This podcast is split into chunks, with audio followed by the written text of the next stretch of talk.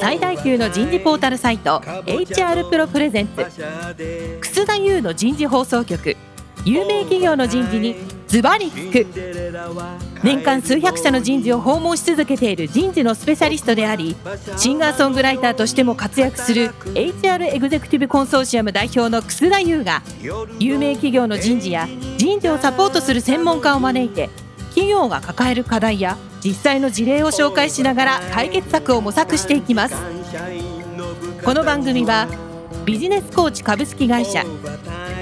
株式会社ワークスジャパンの提供でお送りいたします。管理職の僕があとはやるから。楠田優の人事放送局有名企業の人事にズバリ聞く。パーソナリティの楠田優です、えー皆さんこんにちは今日はですね人事放送局累計リスナー200万人突破記念番組ということでですね、えー4回目になります。えー今日は人事の役割への期待と目指すべき姿です。ゲストの方をご紹介いたしましょう。経済産業省経済産業政策局産業人材課課長の野村幸喜さんです。野村さん、4週にわたり本当にありがとうございます。今日もどうぞよろしくお願いします。よろしくお願いします。続きまして、札幌ホールディングス株式会社取締役の福原真由美さんです。福原さん、今日もどうぞよろしくお願いします。よろしくお願いします。最後にもう一方、エルモ株式会社グローバル人事部長の足立智子さんです。足立さん、今日もどうぞよろしくお願いします。よろしくお願いいたします。野村さん、先々週の札幌さんの話、先週のテルモさんの話、札幌さんは20年間やってきた人事制度を捨てたっていう話が、すごいインパクトあって、福原さんの情熱もすごいなっていうふうに思いましたね。あれはすごかったですね。私あの後夜寝れませんでしたね。本当ですか？はい。もうショッキングでしたね。ショッキングですできるんだ。できるんだっていう思いましたね。できる日本そうです企業も。そう、日本企業もできるんだと思って。変われると思ったね。うん。あの、経産省も変われるんじゃないかなと改めて思いましたね。定点観測しよう。ありがとうございます。それからね、先週のテルモさんもね、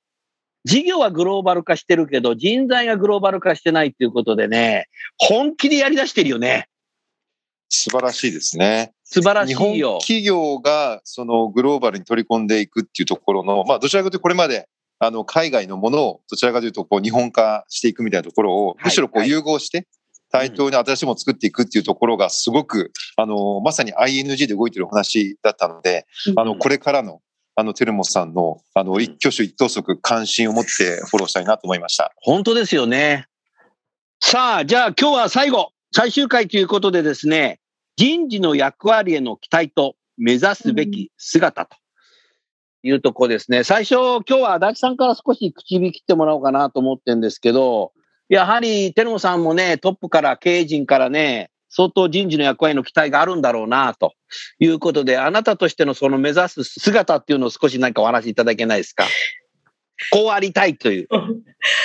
なんか、あの、ちょっとなんか身身を引き締まる緊張するご質問をいただいてしまって、今どうしようかなと思いました。あの、今、あまあ、弊社、あの、私のボスで CHRO がおりまして、で、こう、社長とこう、伴走する形で、なんとかこう、経営に人事がこう、貢献できるようにということで、あの、うんすごく、部下の私が言うのはあれですけど、頑張ってるなというふうに、で、一緒にそれを成し遂げたいなというふうに思ってます。で、まあ、でも私個人の視点で言うと、やっぱり、どこまで当てにしてもらえるかなのかなと思ってるんですよね。あの当てにしてる。社長さんとか、あとビジネスリーダーの方とか、もしくは、あの、我々すみません、社員をアソシエイトと呼んでるんですけど、アソシエイトの皆さんに人事が当てにしてもらえるか。だからそのためのやっぱりクレディビリティもなくちゃいけないし、そのための知恵もなくちゃいけないし、だから常になんかこう人事は比較的、まあ、第一週の野村さんのお話でもありますけれども、まあ、ちょっとやや内向きだったり、人事って普通はこういうふうにやってるのよね、みたいなのがずっとある世界では、やっぱりどうしても人と、あの、社会の中でいらっしゃる人とずっと接してきてるので、あの、なんか急に切って貼ったりとか、あっち行ったりこっち行ったりってことをせずにじーっとやってきた機能かなとも思うんですけど、でもなんかこう、やっぱりこれから変化していかなくちゃいけないっていう文脈があるからこそ、当てにしてもらえるための知恵があったりとか、でも何をやるにしてもやっぱり信頼してもらえてないと何もできない仕事なのかな、人と接し、人という、なんていうんですか、こう、アセットに寄与するという意味ではそういうことなのかなと思っているので、あの、そういう人事になりたいなと思っております。なるほど。あの、先週のね、足立さんの話聞いて、私個人的には、守りのグローバル人事と攻めのグローバル人事ってなんかあるなと思う中で、テルムさん、特に足立さんもものすごい攻めるグローバル人事だなと思っていて、やっぱ攻めるグローバル人事じゃないと経営戦略にね、マッチしないなっていうふうに思うのね。で、グローバル人事の方といろいろラジオも出ていただいたり、セミナー出ていただくと、どこどこのタレントシステムを入れてとか、は どどこどこの研修会社の研修を入れてとか、なんかそういう話がすごく多くなっちゃうケースがあるんですけど、私さん今日そういう話一切しないし、ど変えたい、変えていくんだっていうね、そうですね。マインドはものすごくあるのが、やっぱりすごいなっていう変革リーダーだなっていうふうに思いましたね。なんかやっぱりか変えるとか、今までとちょっと、あの、ああえてグローバル人事を始めようっていう文脈が我々もあるので、やっぱりこううん。違う、で要は今まで通りやってきたことをまあ進化させるっていうよりも、なんか新しいことをやらなくちゃいけないっていうところから、うん。まあたまたうん。まあの私の今取り組んでいることのあのた立ち位置があるのかなっていうのはあると思います。それから、うん。もちろんあの外のいろんなあの研修会社さんとか、あのいろんなチームのお力は 借りるあもちろんんですけれども、それはそうだよね。でも、あの、やっぱりこう、うちの、うちの会社とか、この事業のために、この会社のために何をしなくちゃいけないのかなっていうのは、すごくやっぱり、やっぱり自分たちがすごく主体的に。で、その知恵は、でも自分たちっていうのは私一人とか、日本の本社にいる人だけじゃなくて、やっぱりテルモのことを一緒に考えてくれる人たちとうん作ることによって何かこう、いいものができるんじゃないのかなっていう思いで、先週申し上げたような、あの、いろんな、こう、チームを作ってやってるっていうところです。なので、うんなんか、まあ、手作り感すごく、あの、ありますし、でも、やっぱり現場に受け入れていただくものにするためには、あの、すごくその辺はリアリティを持って、フィルムだからこそみたいなところをすごくこう、一生懸命考えて作っていかなきゃという思いもございます。うん。足立さんはスピード感があるなっていうふうに、まあ、以前から思ってましたけど、やっぱりそうだなと思いましたね。野村さん、足立さんのね、この取り組みいかがですか？あのー本当にこうグローバルと、まあ、日本企業の、まあ、テルモさんって歴史ある企業のこの新しいあの取り組みへのこのバランスというかスピード感を持ったあのアクションっていうところがなんかすごく、まあ、いろんなせめぎ合いがあの先ほど攻める守る両方あると思うんですけども新しい均衡点に向かって戻るんではなくて、うん新しい均衡を作り上げるっていうところがすごく重要なんだなんだなと改めてあの理解しました。で、あの、改めてグローバル人事の人たちとかと議論される。多分、うん。その人事は何のためにあるのかっていうところがもうキークエスチョンになってきてると思っていて、なるほど。で、いわゆるそのオペレーショナルとか、もしくはあのバックオフィスではなくて、うん。やっぱりグローバルにも、まあ、ビジネスパートナーでもあり、かつ、まあ、価値創造したいうん。人事、ファンクションがなっていくんだっていうところが、多分もうそういう目的であの動かれてるんだなっていうのを、改めてあの、えー、足田さんは非常にこう、ストレートにはそうおっしゃらなかったですけど、まあそういうふうな取り組みをまさに、足立さんとかが中心になってやられてるんだなというふうにあの理解しました。いやー以上です野村さんおっしゃる通りですね。足立さん、人事が面白くなってきたね。そうですね。でも、あの、人事楽しいですよね。楽しいですよね。そりゃそうだ。ありがとうございます。いやいや、はいありがとうございます。うんじゃあ、深原さんはいかがですか？同じテーマでのね、この人事の役割の期待ということで、トップから社長さんと近い位置にいらっしゃいますけど、やっぱりこう、伝える力を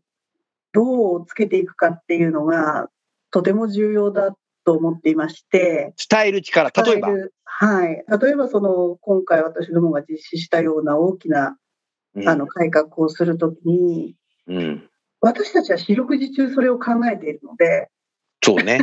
意図と施策が結びついているわけですけど、うん、やっぱり従業員の皆さんは、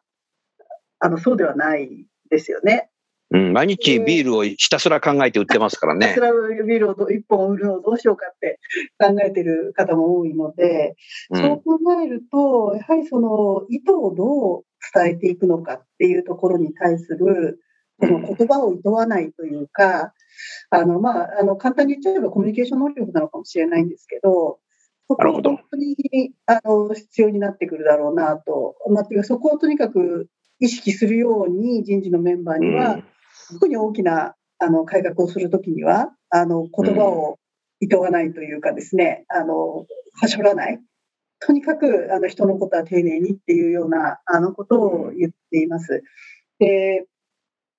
先ほどその制度改定の時に言っていたキーワードが、実はその人事の姿にもそのまま適用されると思っていて、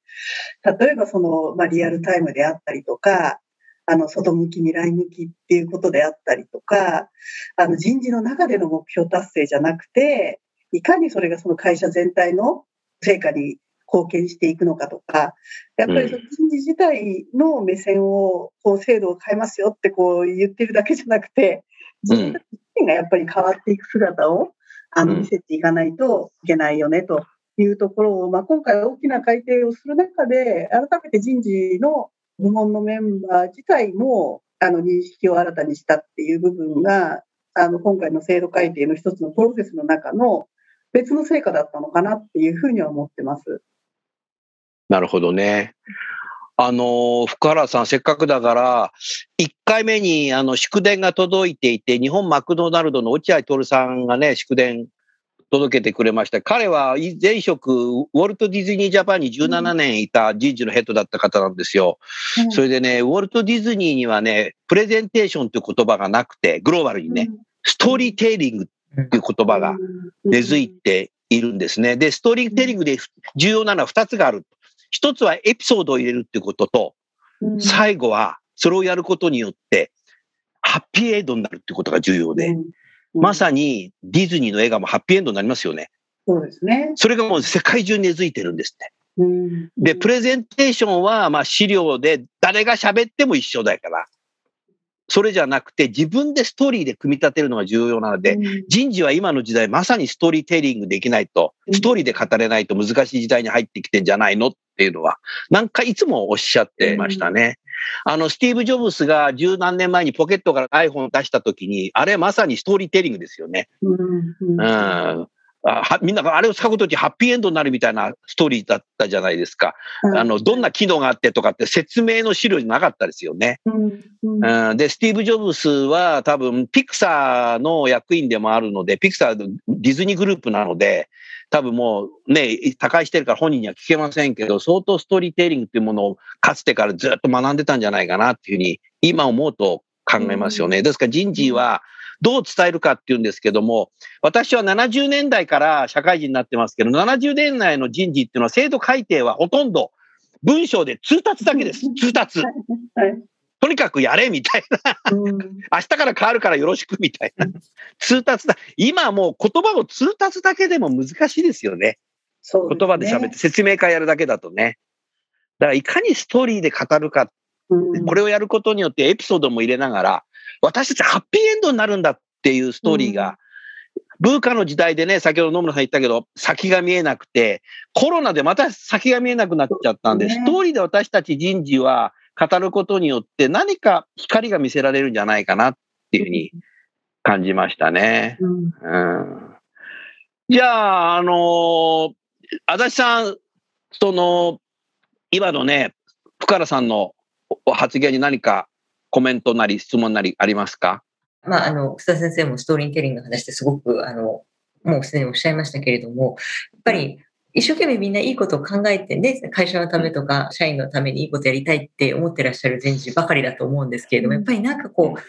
伝わらなかったりとか、あの、すれ違っちゃったりっていうと、本当にこう、くっと経営に寄与したりとか、もしくは社員がハッピーになるようなことにならなくなっちゃったりすることも、残念だけど起きてしまうこともあるのかな。だから、そうですよね。思ってると、やっぱり本当にあの、おっしゃる通りで、伝える力をまあ、しっかり持つことで一生懸命考えて、で、かつ、まあ、それが対話であって、こう、皆さんからもやっぱりいろんなこと言ってもらえるから、で、また伝えてみたいな形でやっていくと、ね、すごくこう、いいことがもっと人事できるのかなと思いました。うん。対話は大事ですよね、やっぱりね。うん、対話の機会をどう持つかっていうのは、すごく大事だと思いますね。特にこのコロナの時代になって改めて感じますけれど、まあ、発信はね、やっぱりこういう環境になると、せっせとあのしなきゃって誰もが思うわけですけど、うん、それが対話につなげられるかっていうのは、なかなかこういろいろ考えてやっていかないと難しいですよね。やっぱり対話する人事。うん聞聞く力もしっかり聞く力もねとですね。あ聞く力もねうん。はあ、もうそれ、それ僕に、僕に言われてるのね。あの、コミュニケーションって口頭コミュニケーションと文字コミュニケーションがあるんですけど、この1年間ずっと在宅中心になってると、文字コミュニケーションのが増えちゃってる企業が相当多いなっていうことを伺うんですけども、文字コミュニケーションだけやってると、ちょっとやっぱ表現が言葉と違うから、うん。結構危険なんじゃないかなっていうのがあって、逆にだんだんだんだんこう喋るっていうことができなくなってしまうとうん、喋ることっていうのはチャットボットに声をかけることしかできなくなっちゃうんじゃないかなって、人間退化しちゃうんじゃないかなって。少し思ったりするんで、やっぱり言葉で DX 時代になればなるほどやっぱり退化しないように人間は喋るっていうことをうん訓練そうですね、また聞くっていうこと。五感をどう鍛えるかっていうのが、なんか健康的にも、長生き100年的にも重要なんじゃないかなと思う。けど、いかがですか？いや、すごい大事だと思います。大事だよね。だから人事はそういうことも考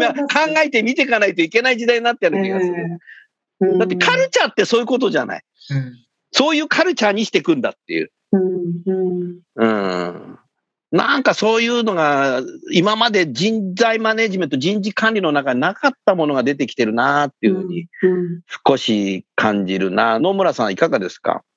そうですね。あの、柔らかく言えば、やっぱりこう、温度感とか情熱の熱がなかなか伝わらないっていうことだと思いますし、まあ、より、それ。でよりこう、なんていうんですかね、まあ、文字とか、そういった、あもしくはその画像を一方的にあの流すだけでも、どうしてもこう、ヒューマンな関係性を、まあ、保ちにくいとか、まあそういったところは多分出てくるんだと思います。ただ、あの、一方でこう、いろんな発信の仕方とか、いろんな工夫、それは多分コミュニティのあり方とか、まあ、じあグローバルな企業であればタイムゾーンも違う中で、それをな大量生産したりとか、そのトラフィックを増やすって面では、多分、このコロナによってやり方は相当工夫されていると思うので、うん。そこのそうだね。うまくこう組み合わせを各社さんとか、うん。それぞれのコミュニティに応じてどう使いこなしていくのかっていう、多分ツールはいっぱいあるので、使いこなす側のヒューマンな要素と、あとはどういう形が一番あの自分たちの会社にとって合ってるのか。これはもしかしたら職場職場によっても違うかもしれないので、そこをやっぱ追求していくっていうことに、まあ、なってくるんだろうなと思いました。で、その中で、ややっぱりこう、うん、2回目に桑原さんがおっしゃってた、まあ、トライアンドエラー。これが多分すごく重要で、多分伝える。トライアンドエラー。うん伝えることも伝わんねえなって、これはもう日々我々も、私も1年生とか、あの、新入社員の方々と話してても、なかなか自分、あこう言ったんだけど、なかなかできてないなとか伝わってないなとかっていうのは、日々あのトライアンドエラーなんですが、会社全体で見ても、こういうまあいろんなツールとかの活用も含めて、あの、完璧って最初から多分狙えないんだと思うので、このトライアンドエラーっていうところまさに人事の方々が率先してやっていくことがうん。結構割とお社員の方々には非常にこう響いてくるんじゃないか、伝わってくるんじゃないかなということもあるし、まあそれが聞いてはいろんな意味での腹落ちとか、社員の方々を動かしていくことにもつながっていくんじゃないかなということで、このコロナ前に結構割と働き方改革がみんなの腹落ちなくて、結構上滑りだねって、あの、政府も相当あの批判されてましたけれども、あの、各社さんのまさにあの、企業さんの取り組みの中でも、まあ人事部とか、ダイバーシティの部署の方とか、いろいろとご苦労されていく中で、その時から多分伝えるとか、社員の方々に腹落ちさせて一緒に動いていくんだっていうこととかが、よりそのコロナの中において、コミュニケーション双方向性とか対話の重要性っていう中で、まあそれがよりこうですね、いろんなものがあのミックスしながら、企業様それぞれいろんなアクションにつなげていければ、あの、いろんな意味で、あの、変革がつながっていくんじゃないかなというふうに、あの、期待もしてますし、まあ我々パブリックセクターも、そういう中でそういった雰囲気もそうですし、いろんないい取り組みとかは、いろんな発信していくこととかも協力できるといいなというふうに思っています。うんありがとうございます。そもそもなんか人間らしさに戻るって感じもしましたね、今。うんうん。多分、人間というのはやっぱ対話をしてきてると思うんですよね。それで進化してきてると思うので、そこにもう一回戻るっていうことかもしれないなと思いました。うんさあ、ここでですね、あの、祝電が届いておりますので、少し祝電をご紹介したいと思います。楠田祐の人事放送局、累計リスナー200万人突破、誠におめでとうございます。いつもタイムリーなテーマ設定で、多くの人事担当者が共に感じ、考えを巡らすことができる刺激を頂戴していると思います。今後も300万人は、400万人は目指して、えー末永く続くことを期待しております。ソニーピープルソリューションズ株式会社代表取締役社長、望月健一様よりいただきました。ああ、足立さんよくご存知の方はないはいはい。あの、昔の上司でございますね。そうでしたね はい。累計リスナー200万人突破おめでとうございます。忙しい毎日の中でも学びの姿勢を失わない人事の同志が世界中の200万人もいるという思うと大変心強いです。草先生のファシリテーション力や毎日タイムリーなテーマに合わせた素晴らしいゲストのセレクションをされるタレントマネジメント力の高さ、見習いたいです。これからも人事放送局楽しみにしております。三菱マテリアル株式会社執行役員人事部長野川真紀子様よりいただきました。続きまして、累計リスナー200万人突破おめでとうございます。番組の大躍進ぶりは人事に関わる私どもに取りましても大きな喜びです。ますますのご発展、ご繁栄をお祈り申し上げます。積水ハウス株式会社執行役員人材開発担当藤間美希様よりいただきました。えー、あ、福原さん、同業者からも来ています。楠田優の人事放送局の累計リスナー200万人突破おめでとうございます。私も4年前の時に出演させていただきました。あ今はもうリスナーもすごく増えてきたということですね。我々会社は違えど同じ人事仲間で共通の課題がたくさんあり、その難易度のも高いので、こういう場でみんなベストプラクティスをシェアしているのかと思います。そういう意味で、この人事放送局という、えーまさにプラットフォームになっているのかなとも感じています。楠田様や関係者の方々にこの場を借りてお礼申し上げます。今後もこの放送局をずっと続いていろんなアイディアを共有して、より良い人事が各社で展開され、日本経済に貢献できるといいと思います。コカ・コーラボトラーズジャパン株式会社執行役員人事総務本部長、上村、えー、成彦様よりいただきました。お、足立さん知ってる方じゃん、この方。はい。上村さんも、はい、存じ上げております。昔大変お世話になりました。うん。はい。楠田さん、リスナー200万人突破おめでとうございます。いつもカナダのバンクーバーから聞いております。今こそ変革の時代ですから、日本の人事を盛り上げて、日本を元気にしていきましょう。ああ、バンクーバーから。あそうだね。この方、駐在してる。富士通株式会社グローバルソリューション部門ビジネスパートナー人事、ダニエル・バリカさん。あありがとうございます、ダニエルさん。続きまして、楠田様、えー累計リスナー200万人突破誠におめでとうございます。心よりお祈り申し上げるとともに、300万人、400万人、えー、500万人突破に向けて、さらなる躍進を願っています。シリコンバレーから来てる。ソニーインタラクティブエンターテインメント Vice President Human Resources 和田真二様よりいただきました。あソニーのプレステの会社の本社ですね、これね。はい。シリコンバレーですね。スタンフォード大学のそばだ。続きまして、累計リスナー200万人突破、誠におめでとうございます。時にクスッと笑いながら、いつも楽しく拝聴しております。大阪市や名古屋市の人口に匹敵する200万人。そこまで継続できるのは並大抵のことではありません。これはひとえに楠田先生の人間力がなせる技だと思います。これからも引き続き日本の人事のために、そしてコネクターとしてのご活躍を記念しております。今後ともよろしくお願いいたします。シスコシステムズ合同会社人事執行役員人事本部長宮川愛様よりいただきました。えー、楠田優の人事放送局累計リスナー200万人突破おめでとうございます。楠田様の継続する力見習います。自分で読むの恥ずかしいな。楠田さんと各界のトップランナーの皆様の自然な会話の中に、えー、金言が散りばめられて、毎回メモする手が止まりません。わお。これからも人事パーソンの心の拠り所として累計500万人、1000万人、えーえーと、リスナーの輪が広がっていくこと、また、楠田さんのシンガーソングライターなどの各方面でのますますのご活躍を記念しています。追伸、7月1日付でオーストラリア赴任します。やっとビザがおり、引っ越しでてんやわんやの状態です。丸紅株式会社人事部グローバルグループ人事課課長補佐藤本智子さんです。あたくさんの方からメッセージをいただきました。本当にありがとうございました。いやー、すごいね、カナダとか、アメリカとかす。ごいグローバルですね。グローバル番組だよね。ねすごいですねだからやっぱね、野村さん、これ、ある意味人事のリカレント番組になってる。そうですね。あの、非常にこう、あとまた、あの、あれですね、あの、リスナーの方の年齢層とかも含めて、非常にこう多様な世代の方々、管理職の方もおられれば、これからの、なっていかれる人事パーソンもおられて、非常にそういう面で言うと、ジェネレーションも超えて、あの、リスナーの方おられるなっていうこと。もうこれ、あの、草田さん、これもう1000万人まで頑張るしかないですよ、これ。頑張ります。すごいフィードバックいただいた。本当だね。すごいよね。うん、本当ですね。本当ありがとうございます。さあ、それじゃあね、最後に、足立さん、福原さんの順番で最後には野村さん話していただきたいですけど、まず、2024年、1万円札と1000円札が変わります。1万円札は渋沢栄一さん、札幌ビール、恵比寿ビールの創業に携わりました。千円札は北里柴三郎さんです。これはもうテルモさんの創業チームの一人です。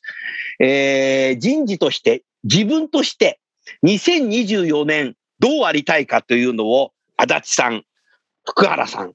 そして野村さんも2024年日本の人事がどう変わっていてほしいということをあリスナーの皆さんにメッセージを添えて番組を終わりたいと思います。それでは、千円札のはい。足立さんお願いします。そうですね。千冊に北里先生のお顔を見る頃には、やっぱり今回の4回にわたるテーマで最初に野村さんのお話から始まって、こう人事が経営のパートナーとなってちゃんとやっていくのだ。これからはそういうことが大切だっていうお話だったので、まあ一個人としては魅力ながらでもテルモの経営のためにそれができているというふうにちょっとでも思ってもらえるように頑張りたいと思います。なんかあれですね、あの、ちょもうちょっとすいません。なんかまともなこと言わなくちゃいけないですけど、でも本当にあの、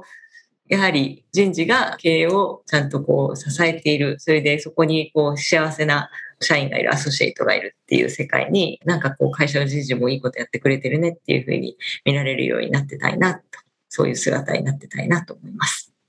ありがとうございます。足立さん、2024年にも番組出てくださいね。あ、出していただけあれから3年とかあれからさあの千冊と一緒に、そうそうそう千冊持ってまいります。はい。北里先生と一緒にぜひ。そう、本当に。ありがとうございました。はいありがとうございますそれでは、札幌ホールディングスの深原さんいかがでしょはい、ありがとうございました。まあ、渋沢との関係で言うと、あの、論語とそろばんだとかって言っちゃうと、あまりに綺麗すぎるのでですね、ういえいえ、なんですけど、ここが原点で、よりどころです。そうですね。まあ、人事もそうあらねばなと思ったりするわけですけど、今回、あの、4週にわたってお話をお伺いしていて、まあ、あと、あの、少しずつ投資家さんとお話をしたりとか、社外役員とお話をしたりとかっていう中で、サステナブルっていう部分と、アジャイルっていう部分と、両方の要素っていうのが、やっぱり求められていて、そね。それをこう人事の領域で考えると、きっとその学習とかキャリアとかっていうのは、きっとサステイナブルな方なんじゃないかなと思うんですよね。それに資するものなのかなと思っていて、まあ、制度だとかそういうのはむしろアジャイルにやっていくっていう、ここのこうバランスをどう取りながら、ハンドリングしながらやっていくかっていうあたりが、まだ右往左往してるんですけど、24年のあたりにはですね、うん方向性としてバシッと見えているようになっていたいなと、そんな風に今回のお話を経て今思っている次第です。今日はありがとうございました。ありがとうございました。福原さん、じゃあ、福原さんも2024年に番組に出てください。一万円札持って。足立さんと一緒に、恵比寿で収録しよう。楽しみにしています。ありがとうございます。それでは最後になりました。野村さんどうぞよろしくお願いします。2024年日本の人事がどうなってるといいかなっていうふうに個人的に思うのか、ぜひご意見をお聞きしたいです。はい、ありがとうございます。あの、本当にこの4週にわたって議論させていただいて、改めてあの人的資本経営の中核的な役割として、うん CHRO、そして人事ファンクションというところが、不可欠な役割を担っていくということが、2024年にはもう当たり前になっていてほしいなと思ってます。うんで、えー先ほどの福原さんの話じゃないですが、やっぱりこう、そろばんと、あと、論語？論語とそろばん。論語、そう、ごめんなさい。そう、論語とそろばんっていうところで、実はこれって非常にその、ある程度結果も出せなきゃいけないけども、人を動かすためには、やっぱりいろいろと対話が必要だっていう、あの、この4週にわたってきたところの議論の集約されているところもあるんじゃないかな。と思ってああ、おっしゃる通りだそれがね。結局、人的資本を高めていく上での、まあ、鍵、まあ、要は、あの、王道はないよっていうかですね、近道はないよっていうことだと思ってまして、うん。まあ、そういう意味で言うと、あの、愚直ながらもそうした人事ファンクションの方々が人的資本を高めていく、あの、その王道を一歩一歩、あの、歩んでいき、それが人的資本経営当たり前じゃ2024年となっているようなうん形になっていければなと思ってます。うんその中で、あの、我々、こう、やっぱり政府の立場なので、当然そうしたことが機関投資家、もしくは取締役会、そして、えー外部労働市場の方々が、そういったところをしっかりと評価する、もしくはコミュニケーションを取っていくような、まあ、そういうエコシステムというか環境というところは、国内の井の中の数ではなくて、グローバルなうん中での対話の中で、しっかりと日本企業の皆様方が強みを発信して、また優秀な人材を獲得できるような、そういう環境を、まあ、しっかりと作っていけるように、あの、我々も、あの、微力ながらしっかりと取り組んでいければなと思っています。本当にありがとうございました。はい、野村さんありがとうございました。リスナーの皆さん、4週にわたりいかがだったでしょうか？途中から聞かれた方は、ぜひですね、第1回から2時間、えーぶっ続けで聞いていただけるとですね、かなりですね、参考になるんじゃないかなって今回思いました。えー私としてですね、今回のこの番組は、足立さんも福原さんもいかにやるかっていうことを考えて行動されてるなというふうに思いました。ともすると人事は何かブツブツできない理由を論理的に語るようになってしまう傾向が高い時代でもあると思うので、それでは全くもう会社は変わることができませんので、いかにやるかをアジャイルにトライアンドエラーにやっていくっていうのがもう大前提だなっていうのが今回の二人の話を聞いてて思いました。えー2024年にあれから3年どう変わったかということをですね、聞きたいなと思います。その時には多分もう累計リスナー500万人ぐらいになってる可能性もあるので、私としてはやめられない、続けなきゃいけない、これは。ねえ、うんすごい番組になりましたね。それじゃあ最後にゲストの方をご紹介して番組を終わりましょう。経済産業省の野村さん、札幌ホールディングスの福原さん、えーテルモの足立さん、4週にわたりどうもありがとうございました。本当にありがとうござあいましりがとうございた。ました。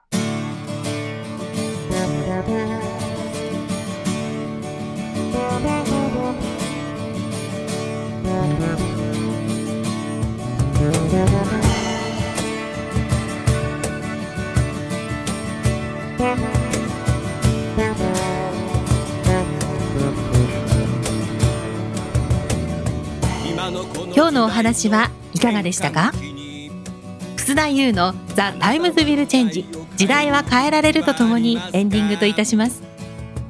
この番組は日本最大級の人事ポータルサイト HR プロのウェブサイトからもお聞きいただくことができます。HR プロでは人事領域で役立つさまざまな情報を提供しています。ご興味がある方はぜひウェブサイトをご覧ください。この番組は人と組織の生産性を高めるビジネスコーチ株式会社。